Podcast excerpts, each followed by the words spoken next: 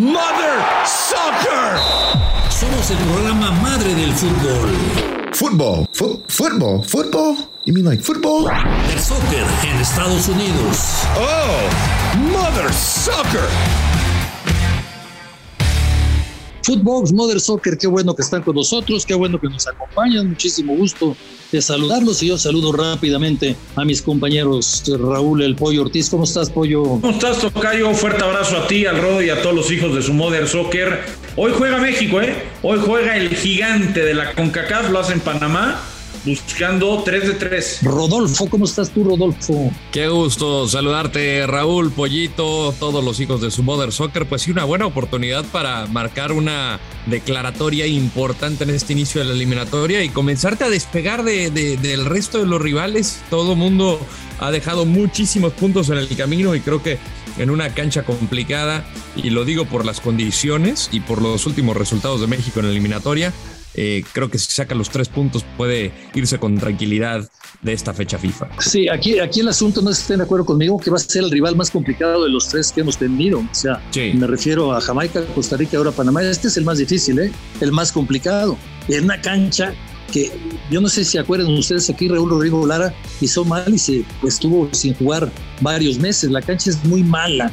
Acá en Panamá la selección tiene mucho jale cuando vienen las eliminatorias, luego se les olvida porque acá el asunto es el béisbol y va a ser un partido dificilito. ¿eh? Sí, y, también hay un gol, ¿no? De Tejeda, si mal no recuerdo, Tejada más bien, de chilena Osvaldo. Sí, claro. El, el exjugador de Toluca, que también en un Toluca Santos le clavó un gol de chilena justamente Osvaldo Sánchez en, la bombonera. Eh, y, acá la situación es que cambiaron la grama, dijeron que iba a estar lista para este octagonal y no está en buenas condiciones. Y creo que se vio en el partido de los canaleros ante Costa Rica. De hecho, Jaime Penedo, el ex arquero del, de la selección panameña, estuvo pisando la cancha con, con Christensen, el, el actual entrenador y, sacó un coraje. O sea, la cara de los dos cuando estaban pisando la grama eh, lo decía absolutamente todo. Y de hecho en redes sociales publica, este, acá tienen que aceptar su responsabilidad y tienen que ponerse a trabajar. Entonces, eh, no va a ser una cancha eh, linda para jugar. Eso, eso sin lugar a dudas. Les tengo una exclusiva. A ver. A ver. A ver. La compañía que arregló el pasto en Panamá es una compañía costarricense que le encargaron poner pasto híbrido. ¿Saben en dónde puso primero el pasto híbrido de la compañía? Afuera. En el Azteca. ¿Se acuerdan? Fue esa misma, compañía, no puede ser. Es la misma. No, pues ya estuvo que todo mal. Caray, pues creo que eso lo dice absolutamente todo. Yo recuerdo cómo le batallaron en el Azteca con esa cancha y luego agregaron este, un, eh, concierto masivo eh, y, nunca se pudo recuperar. Bueno, ya se recuperó, pero lo, porque lo cambiaron, ¿no? Literal. No, sí, sí, sí, pero con ese que habían puesto, o sea, nunca, nunca lo pudieron solucionar. No, de hecho hubo muchas lesiones, estaba muy flojo el pasto y si lo acaban de poner, los jugadores mexicanos tendrán que ir con, con mucho cuidado. Claro, claro. Enrique Martínez ya está en Panamá. ¿Cómo estás, Enrique? ¿Cómo estás, Raúl? Un gusto saludarte. Ya los escuchaba cómo estaban hablando de la cancha del Rommel Fernández. La verdad es que sí, sí está en muy mal estado. Eh, hay ciertos, eh, ciertas partes del terreno de juego con, donde no ha crecido eh, el pasto natural, ¿no? Que ya sabemos que al ser híbrido hay zonas donde hay pasto artificial y este y donde va el pasto natural, pues sí se ven los hoyos, no, no se ve que haya crecido todavía este pasto. Ayer escuchábamos también al presidente de la Federación Panameña que decía, pues sí, está mala cancha, pero el Rommel es nuestra cancha, es nuestra casa, es nuestro estadio y no hay más, ¿no? Entonces nos tenemos que aguantar, se va a tener que aguantar la selección mexicana y jugar en este tipo de terreno de juego que, la verdad es que sí deja mucho que desear. Algo que ya nos tiene acostumbrados también Panamá, ¿no? Porque eh, normalmente aquí en Panamá la cancha del Rommel siempre está en malas condiciones. El clima tampoco lo ha ayudado mucho. Ayer cayó una tormenta por la madrugada y, y seguramente vamos a ver algunas zonas del campo también inundadas. Se cambio la tormenta por temblor. 100%. Así estamos mejor. Un bolillo para el susto.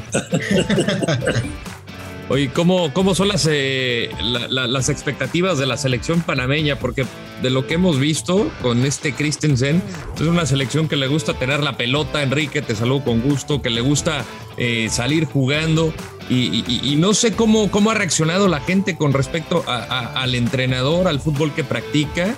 Eh, y, qué tan complicado va a ser que, puedan ejecutar ese fútbol por las malas condiciones de la cancha. Mira, la, gente está muy optimista con, su equipo, ¿no? Eh, el, tema de cómo jugaron ante Costa Rica, que ellos dicen que dominaron prácticamente todo el partido y que únicamente faltó contundencia ante los ticos y el, triunfo que obtuvieron contra Jamaica es lo que hace que que tengan ese optimismo y ellos dicen que México va a perder en el, en el Rommel Fernández.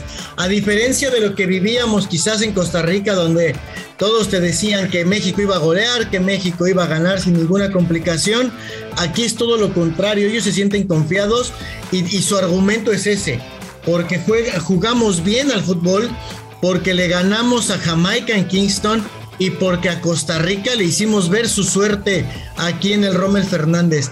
Eh, el tema de que, qué tan complicado puede ser, pues ya jugó en este tipo de terreno de juego la selección de Panamá frente a Costa Rica en el Rommel Fernández, las mismas condiciones de la cancha, incluso dice la gente que, que estaba peor la cancha frente a Costa Rica, ayer hubo imágenes de, de Christiansen molesto en el reconocimiento de cancha de Panamá porque no podía creer que el terreno de juego realmente fuera, estuvieran en unas pésimas condiciones.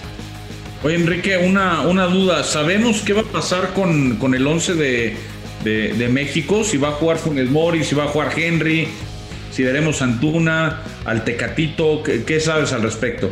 Mira, Pollo, tenemos información de que hasta ayer en la noche la gran duda era si iba Funes Mori o iba Henry, ¿no? Este, por ahí el resto de la alineación sí va a haber algunos cambios, pero, pero no tan, ¿cómo decirlo? No, no tan el estilo de Juan Carlos Osorio, ¿no? Que, que movía toda, toda la plantilla. Pero sí, mira, tengo esta, esta alineación, a ver qué te parece, Pollo. Ochoa en el arco, repite la defensa con Cata Domínguez, César Montes, Néstor Araujo y Jesús Gallardo. Jonathan Dos Santos, eh, Luis Romo y, Andrés Guardado en el medio campo. Romo entra porque no puede jugar este Edson Álvarez, que ya regresó a, Holanda, estaba suspendido. Y adelante el Tecatito con Orbelín y la duda de Funes Mori con O. Henry Martín. Esa es la, la duda que tenían hasta ayer de este de todo esto de la alineación que podía presentar México. Pues pinta bien, ¿no, Raúl? Sí, yo, yo, yo, yo me, yo, yo pienso que va a jugar Henry, ¿eh? porque Funes Mori lleva dos partidos, tiene que regresar con Monterrey. Henry Martín merece su oportunidad de titular. Yo creo que por ahí va a ser la alineación de Henry desde el arranque y el resto me parece un buen cuadro, un cuadro competitivo, ¿no? Con ese cuadro yo creo que podemos tener una, una buena presentación ante, ante Panamá, que piensan que van a ganar. Digo, qué bueno porque terrible que llegues a la cancha como los ticos el otro día pensando que iban a perder, ¿no? Cuando menos, pues piensan que van a ganar, pero el partido va a ser muy complicado, va a ser un partido muy cerrado, ¿eh?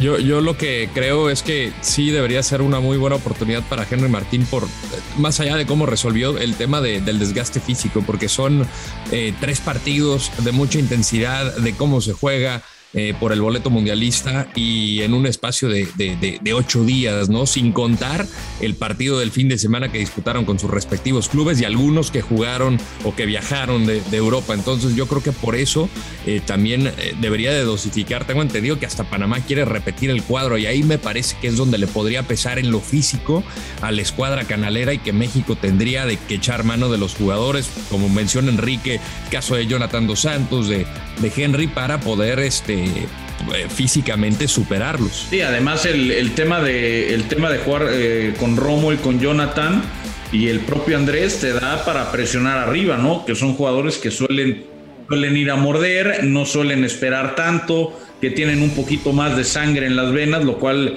creo que viene bien. Repetir la defensa me parece fundamental porque no se vieron mal contra Costa Rica y coincido, creo que Henry podría, podría iniciar, a lo mejor Funes Mori ser uno de los revulsivos, o incluso yo hasta podría pensar en, jugar con doble nueve, ¿no? Es algo que, hace muy poco Gerardo Martino, lo vimos en el Estadio Azteca frente a Jamaica, que participaron un rato los dos de acuerdo a las circunstancias que se habían dado en el partido. Pero entiendo que el optimismo, Enrique, de, Panamá, de acuerdo al partido contra México, es por los cuatro puntos, ¿no? Que ya consiguieron. Sí, y porque al igual que, que México, es, es la única selección que ha ganado en este octagonal. ¿no? Este, el resto han sido puros empates.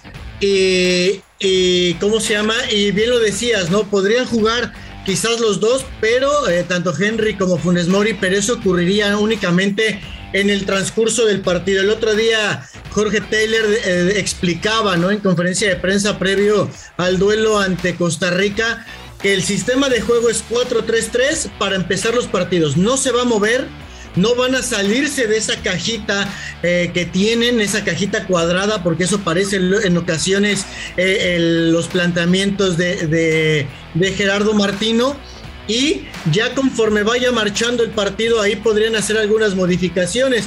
Y sí, tiene razón, hemos estudiado las alineaciones, las diferentes alineaciones de México eh, a lo largo del proceso de, Martino. Y literal, empiezan todos los partidos 4-3-3 y ya sobre la marcha empiezan a modificar, ¿no? Llegan a ocupar una línea de 5, bajando a Edson eh, por momentos a la defensa central, o en este caso podría ser Luis Romo, pero de inicio siempre van los cuatro defensores, tres medios y tres delanteros. No, y así va a seguir, Enrique, así va a seguir.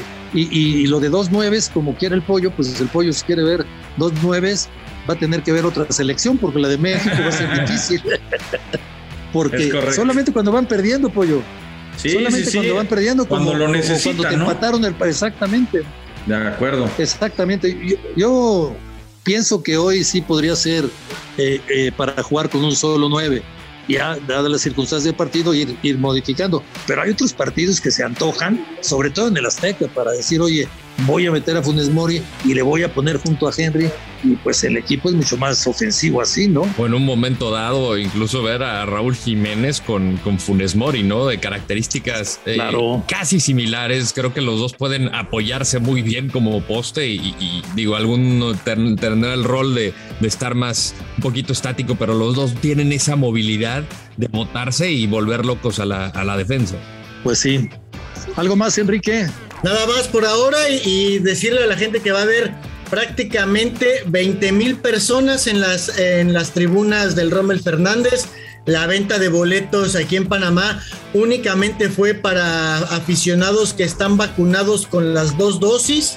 Eh, para poder comprar boletos les hacían un cuestionario, tenían que presentar su cartilla de vacunación y si no tenían las dos vacunas no te dejaban entrar o comprar más bien boletos y así es que va a estar, eh, así va a ser la situación y van a ser casi 20 mil personas en el Rommel Fernández. Pues mira, así debería ser en todos lados. En fin, Enrique, un, un, abrazo y que, que gane México, pues. Abrazo y que todo esté bien allá por México. Pues sí, sale. Gracias.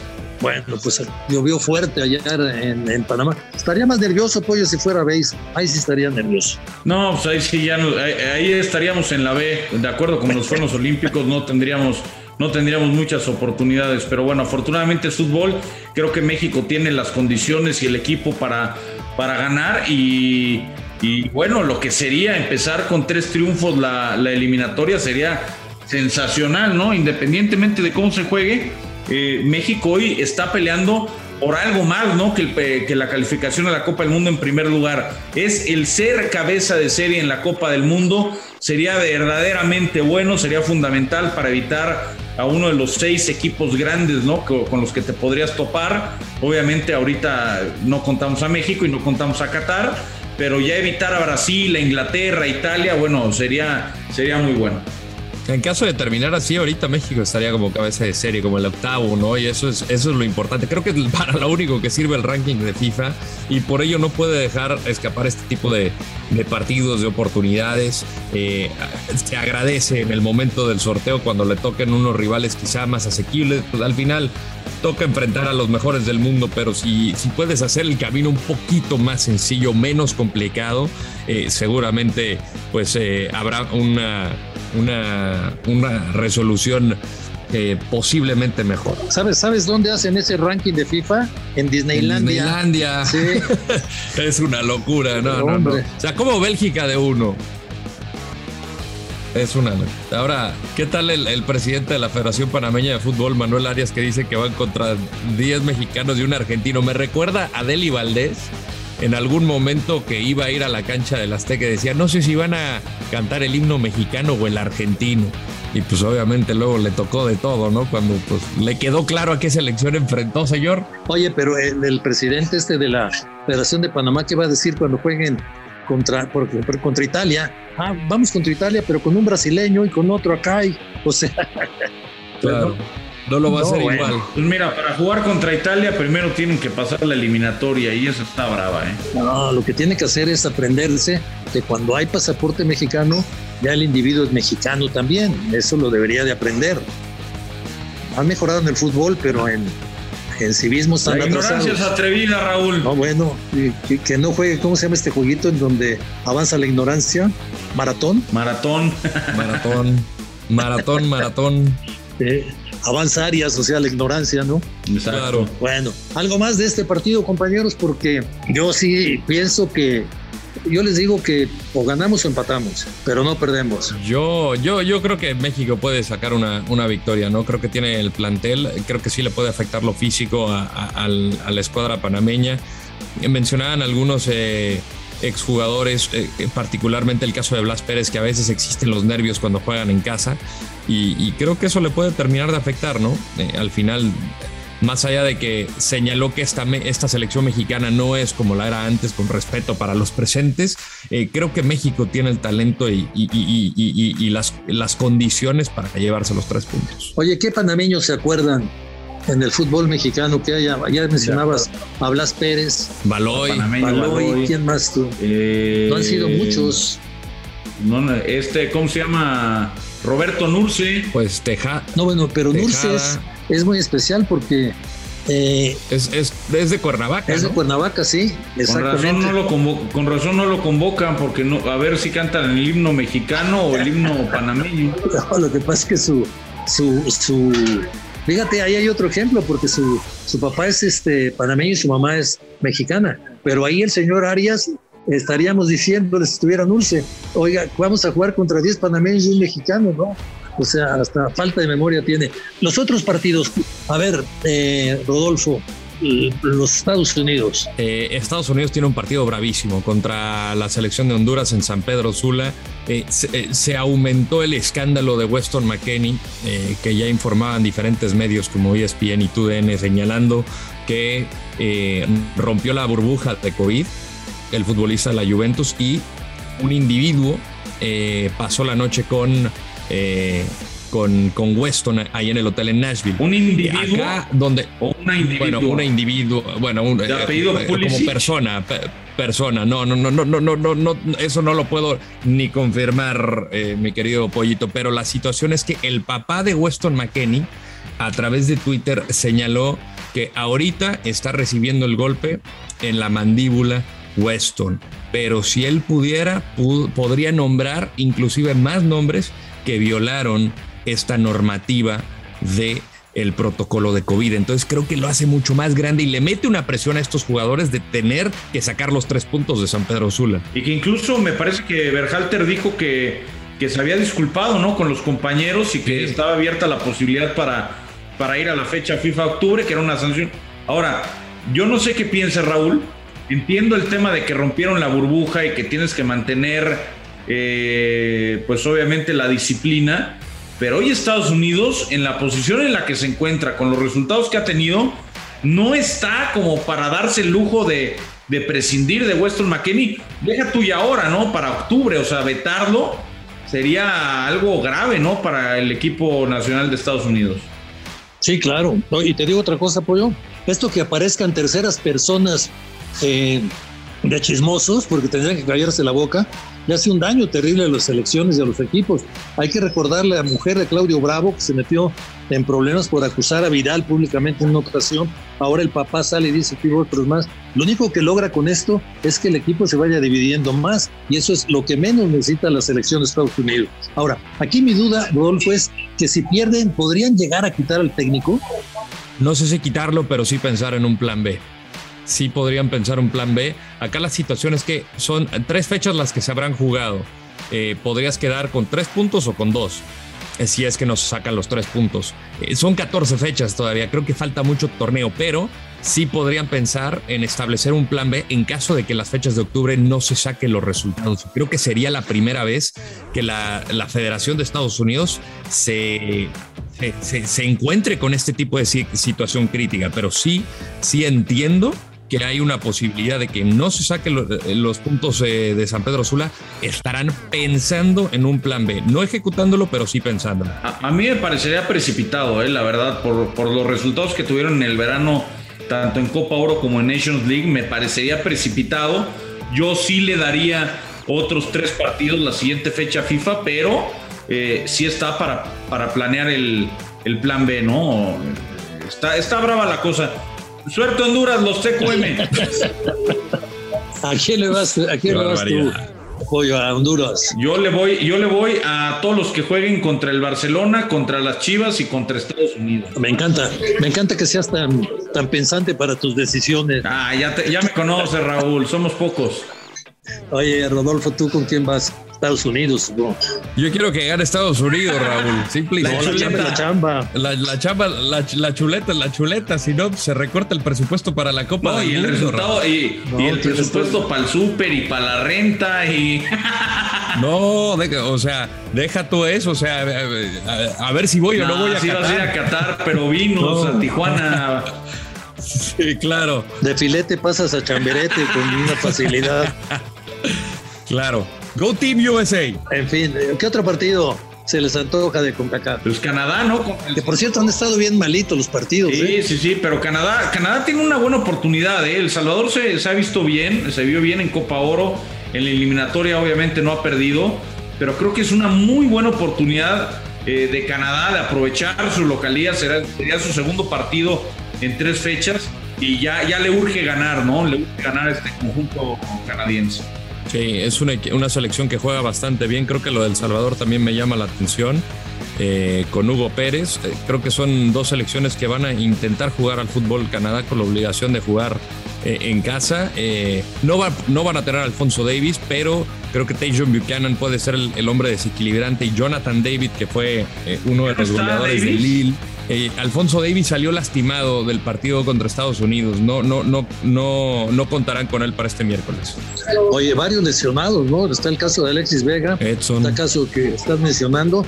También el, el, lateral de Estados Unidos. Por amarillas, perdón. Eh, ¿Cómo se llama el lateral de, Estados Unidos que juega en el Barça? Sergiño Des. Sergiño Des también salió lesionado. Sí, el, el tobillo derecho. La verdad que no, no fue una buena jornada para Serginho y pues bueno, eh, por esa banda justamente fue donde cayó el tanto del empate, una gran jugada de Alfonso Davis que insisto, vuela, vuela el joven lateral del Bayern Múnich. A mí me gusta mucho Canadá, ¿eh? me gusta para que califique para la Copa del Mundo. Y, también están con la idea, tú los tienes más cerca, Rodolfo, de, de trabajar para, para el Mundial de Estados Unidos y Canadá y México, ¿no?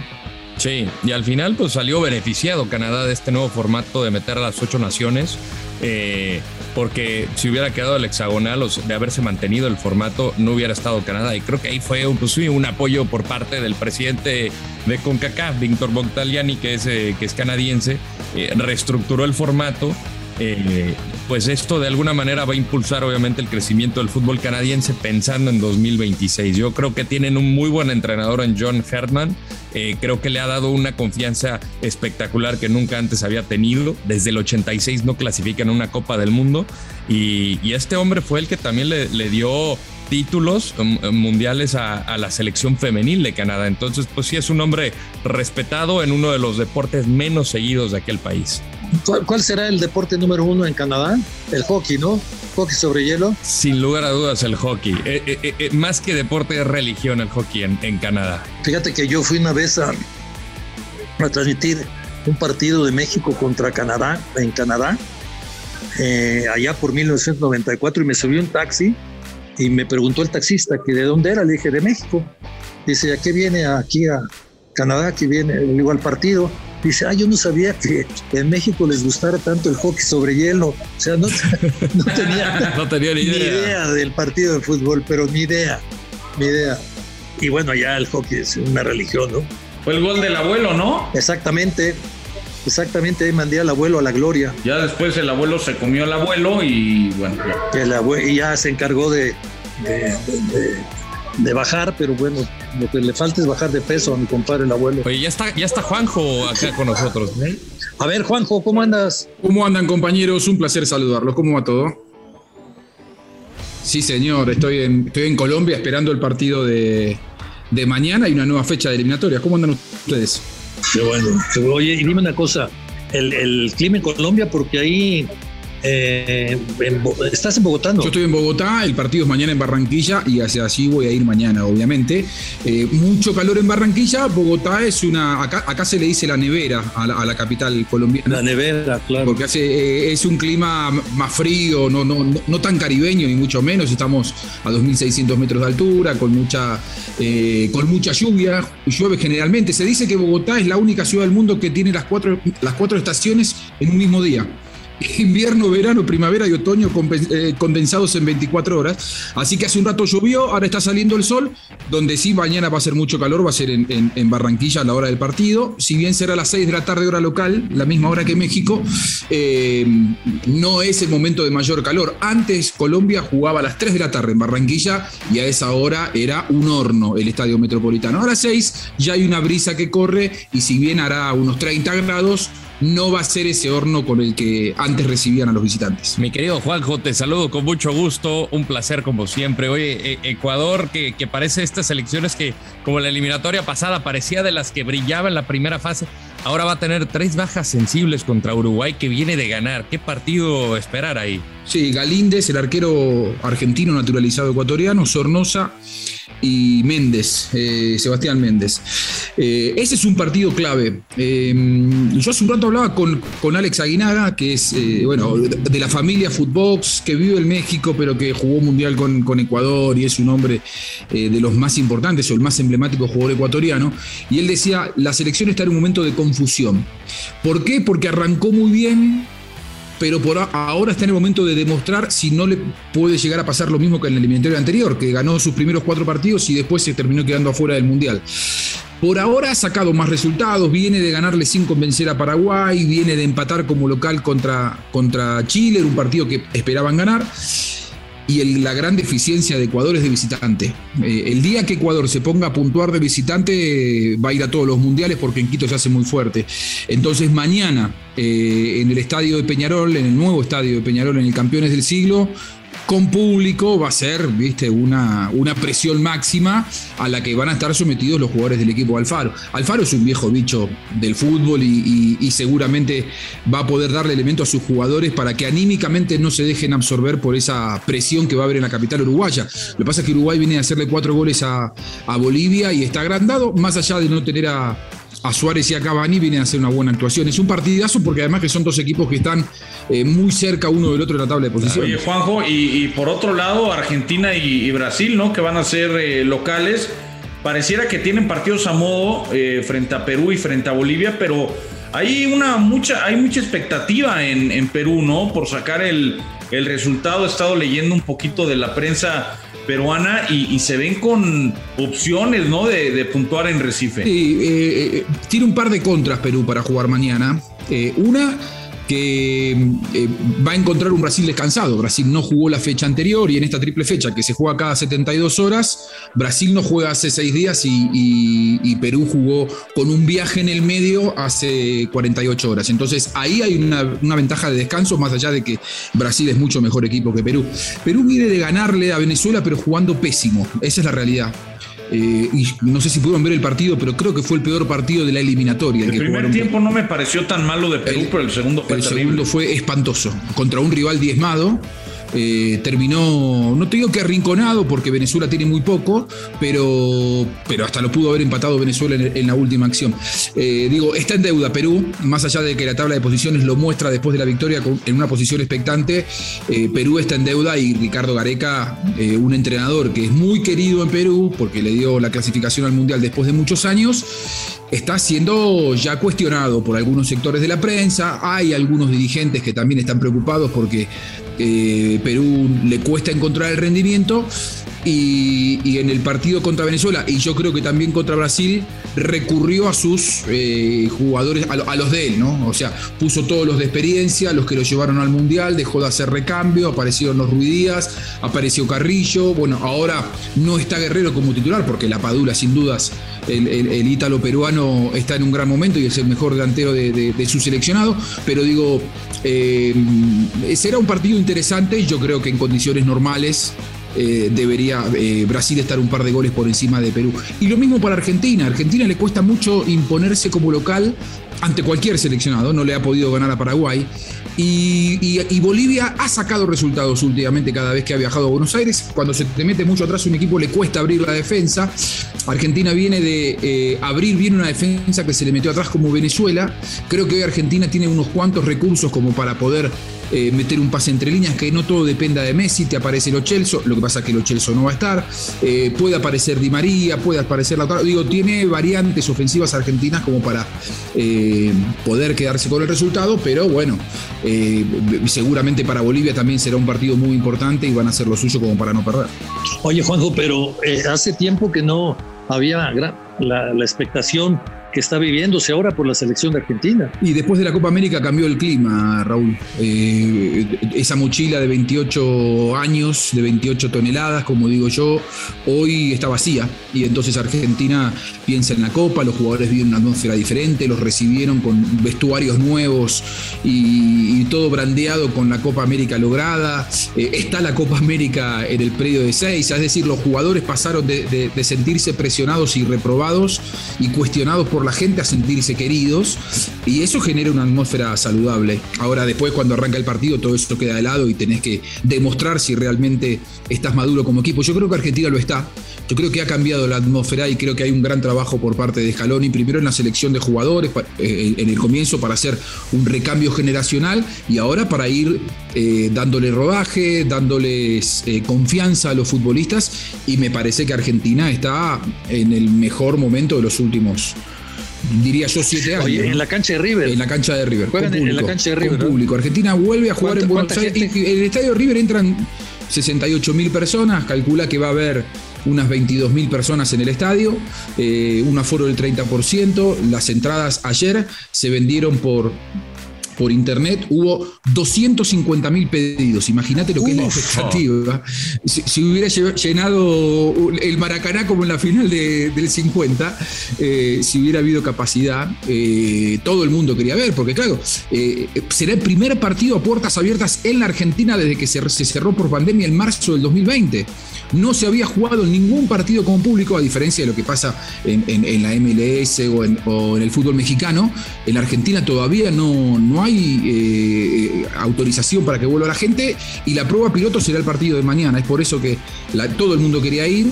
Se agotaron las entradas en media hora porque es todo, digamos, venta virtual y, la expectativa será mayúscula. No juega la Argentina en la cancha de River desde hace mucho tiempo, ha estado moviéndose por ciudades del interior, ha jugado en la cancha de Boca y mañana se juega en la cancha de River justamente porque es con público y me parece que si le va bien eh, va a jugar allí el resto de la eliminatoria. Oye, Juanjo, una última, una última pregunta de mi parte. ¿Es posible que estas sean las últimas eliminatorias de Messi? Yo creo que, digo, es una es un pensamiento meramente personal, no informativo, pero me da la, impresión de que después de Qatar, Messi a lo mejor puede decir adiós a la selección. la verdad es que eh, solamente él sabe hasta cuándo va a querer seguir jugando al fútbol. Uno lo ve impecable futbolísticamente. Es un tipo tan inteligente que se ha reinventado tanto, así como se reinventó Cristiano Ronaldo. Antes Cristiano Ronaldo era mucho más eh, win por la izquierda que centro delantero y hoy es un tipo que se mueve como nadie en el punto del penal y tiene mucho, mucho menos recorrido. Esta clase de jugadores, uno, por lo menos yo, yo desconfío de darle sentencia, porque tranquilamente, si supongamos que Argentina, y es muy probable que así ocurra, que no, él va a querer ganar el. No, lo, digo más por, lo, digo más por, por gusto, por descanso. Eh, a lo mejor depende de cómo lo, le Lo que pasa es que él, hoy disfruta mucho, ¿eh? Él hoy disfruta mucho de la selección. Yo creo que, va a depender un poco, como vos decís, de cómo le vaya en Qatar. Si Argentina es campeón del mundo, por ahí dice, listo, no juego más. Ahora, si él no logra el objetivo de ser campeón, que es muy difícil ser campeón del mundo, gana uno solo y hay grandes seleccionados, por ahí él dice, bueno, me estiro a, eh, México, Estados Unidos, Canadá 2026 y ya no juego tan adelante, juego unos metros atrás. Es un tipo que está impecable físicamente, obviamente que ya no va a estar para aquellos slalom que hacía cuando tenía 20 años, ya no lo está hoy, eh, pero por ahí se te pone a, jugar plantadito en el, en el, centro del campo, distribuir la pelota, la pegada la tiene, uno no sabe, la verdad es que parecería que este es su último mundial, pero es Messi, ¿no? Eh, yo creo que si él tiene la voluntad y tiene el estado físico, hasta que él no diga basta, no, no se va a retirar y no creo que, que exista un entrenador que diga si Messi quiere jugar en la selección argentina yo no lo voy a llamar. Parecería que es el último, pero uno siempre deja ahí la puerta entreabierta para que él siga sorprendiéndonos. Juanjo, como hay que continúa de nuevo la lucha de poder entre FIFA y Premier League, ¿no? Ahora que eh, regresaron algunos jugadores, eh, pues muchos de los que no, no cedieron a sus jugadores los desactivaron para tener eh, actividad esta jornada. Caso de Raúl Jiménez con, con, el Wolves, que no va a poder ver acción este sábado. No sé si esta lucha de poder va a tener fin de aquí a Qatar. Y lo que pasa es que, a ver, la Federación Chilena, la Federación Brasileña, me consta que pidieron que inhabiliten a los futbolistas y me parece que, que, están en todo su derecho a hacerlo. Brasil era nueve jugadores, Chile tenía a Sierra Alta y a Ben Brereton.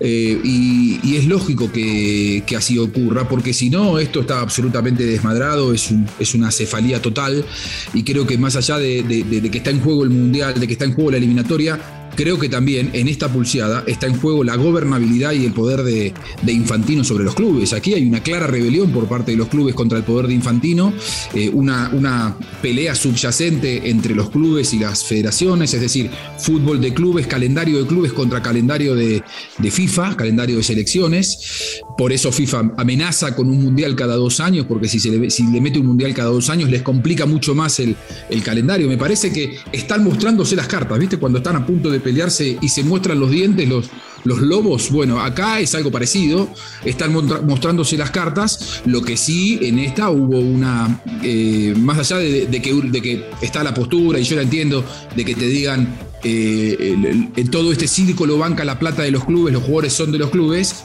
hay un acuerdo internacional de que en la fecha FIFA los jugadores tienen que ceder. Si FIFA, que es supuestamente la autoridad que está por encima del resto, dice que tienen que ceder a los futbolistas y los clubes no quieren hacerlo, lo mínimo que puede hacer la FIFA es sancionar. Eh, y ahora hay que ver qué hacen los clubes, ¿no? Porque estamos, yo creo que estamos a un pasito de que haya una rebelión definitiva. Ojalá que no, pero, pero se está por romper las relaciones. Pero totalmente de acuerdo contigo.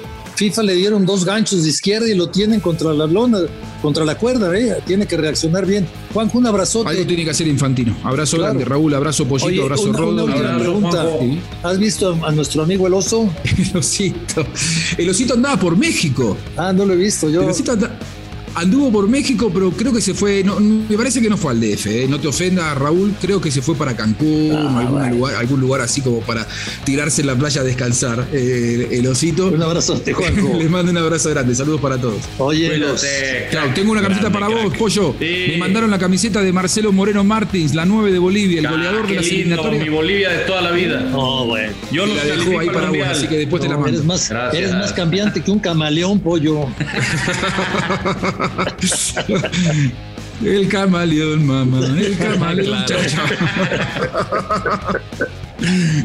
Abrazo.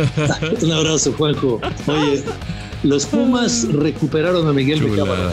Al pollo no le gusta, Rodolfo. No, no, ojo, eh, espérame. Sí. Ay, no lo sé, a mí me encanta la noticia. No es que no me guste, no, es que a mí, no es que no me guste, es que vi a muchos compañeros de, la prensa, incluidos ustedes dos, que les da mucho gusto, pero no sé si les da gusto, no sé por qué les da gusto, si les da gusto por su preparación, les da gusto por porque es Puma de corazón, les da gusto porque lo quieren mucho y es su amigo. Eh, realmente la, pregunta creo que es válida porque viene de ser un asesor de Tuca Ferretti, de no desempeñar, por supuesto que ese puesto. Viene de muchos años, porque me dicen, es que conoce bien la casa. Bueno, la última vez que estuvo en casa fue hace 30 años. No, bueno, pero, 90, 91. Pero, tiene mucha capacidad, pues. La capacidad más que nada. Pero, A mí se me hace un tipo sumamente capaz. Creo que no va a arreglar los problemas que tiene Pumas hoy en día, pero sí creo que podría empezar a limpiar la casa. Creo que es un hombre que me parece tiene la jerarquía para hacerlo. Eh, creo que le va a brindar conocimiento, capacidad a, la fundación del, equipo, ¿no? Desde, desde la cantera, que le puede eh, proporcionar algo distinto, pero reitero, no creo que sea la solución para Pumas creo que también va por el plantel que es bastante flaco y, y, los refuerzos, pues bueno, ya lo hemos comentado en numerosas ocasiones, pero creo que sí es una muy buena, no, no diría apuesta, es una muy buena decisión. Yo de acuerdo, eh, estoy totalmente de acuerdo contigo. Es, un, es una persona muy capaz, muy, él, siempre está actualizado en el, en el fútbol, trabajó ahora con Ferretti, ha trabajado en muchos equipos y lo que es la vida, ¿no? Eh, ahora regresa a Pumas, yo pienso que será su último trabajo por, por la edad que tiene y porque él ya prácticamente sabe. Si no hubiera sido Pumas, estoy seguro que él no hubiera trabajado con nadie. Pues ojalá que le vaya bien, ¿no? Yo, yo deseo que le vaya bien.